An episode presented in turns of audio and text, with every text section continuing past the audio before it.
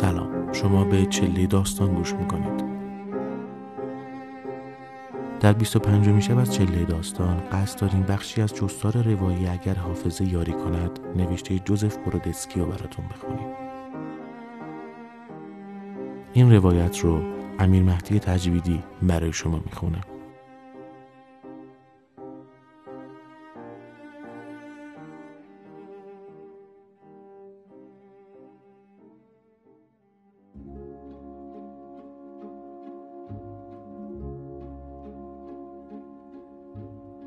عذاب وجدان جزو احساساتی است که استادی در آن ساده است. بالاخره هر فرزندی نسبت به والدینش حس عذاب وجدان دارد، چرا که می‌داند پیش از او خواهند مرد. پس برای التیام این عذاب وجدان، والدین او باید به دلایل طبیعی بمیرند.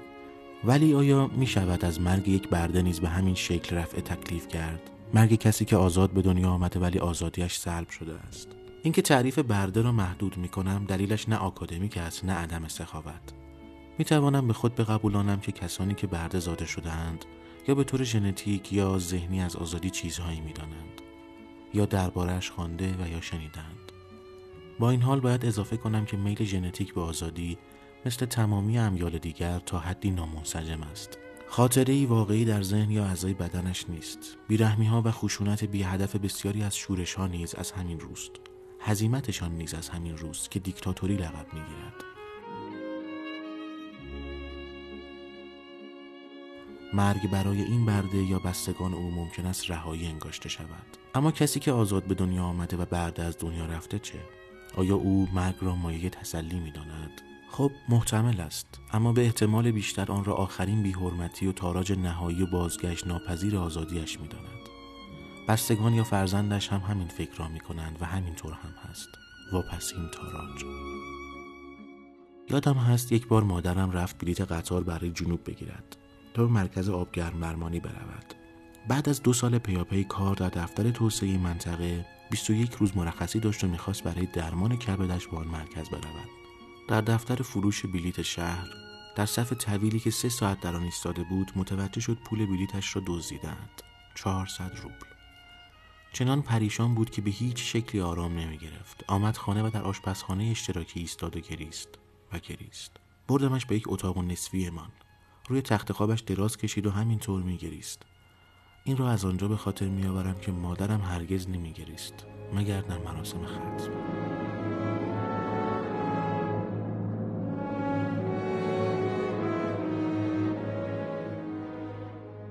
در نهایت با پدرم پول را جور کردیم و سفرش را رفت. اما مادرم برای پولی که از دست داده بود گریه نمی کرد. در خانواده من اشک ریختن معمول نبود. این تا حدودی درباره کل روسیه صدق می کند. وقتی کوچک بودم می گفت اشکات رو برای مواقع بدتر از این نگه دار.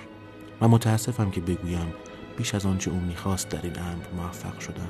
به گمانم خوشش هم نمی آمد که اینها را بنویسم. پدرم هم البته آدم مغروری بود. وقتی در معرض اتفاق مهیب زننده‌ای قرار می‌گرفت، ابرو در هم می‌کشید و در عین حال در چهرهش هویدا بود که به آسانی تسلیم نمی‌شود. گویی داشت به چیزی که از آغاز می‌دانست از او قوی‌تر است می‌گفت بجنگ تا بجنگیم. در چنین مواقعی می‌گفت از این پست فطرت‌ها چه توقعی میشه داشت و با همین گفته تسلیم می‌شد. این نوعی رواقی‌گری نبود.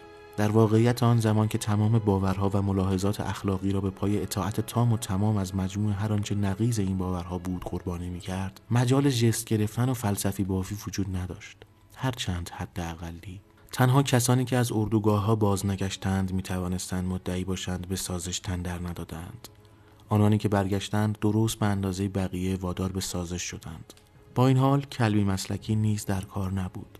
صرفاً کوششی بود برای پشت راست کردن در بی‌آبرویی محض، باز نگه داشتن چشم‌ها. از همین رو اشک ریختن معنا نداشت.